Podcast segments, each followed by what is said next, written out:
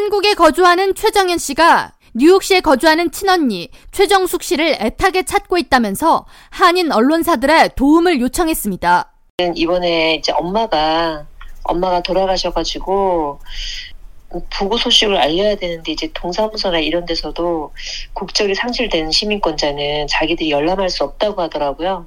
외무부 쪽에도 연락을 했었는데 뉴욕 한인회는 10일 보도자료를 통해 뉴욕시 퀸즈에 거주하던 최정숙 씨를 찾고 있는 동생이 뉴욕 한인회 김광석 회장을 통해 어머니의 부고 소식을 언니에게 전해야 하는데 도움이 필요하다고 청해왔다고 밝혔습니다. 정현 씨에 따르면 최정숙 씨는 1963년생으로 지난 2000년 미 시민권자 남편과 결혼해 미국으로 이민을 왔고 스라의 미나, 한국명 김윤정 씨를 딸로 두고 있습니다. 최정숙 씨는 코비드-19 팬데믹 이전 롱아일랜드에서 Carvel이라는 아이스크림 체인점을 운영하다 사업을 종료했으며 이후 퀸즈 플러싱으로 이주한 후 연락이 끊겼습니다. 제가 아는 주소는 미들빌리지인데 저는 이제 마지막 주소는 퀸즈로 알고 있거든요. 플러싱 아니면 퀸즈로 알고 있어요. 거기 한인들이 많이 사는 곳이라고 들었어요.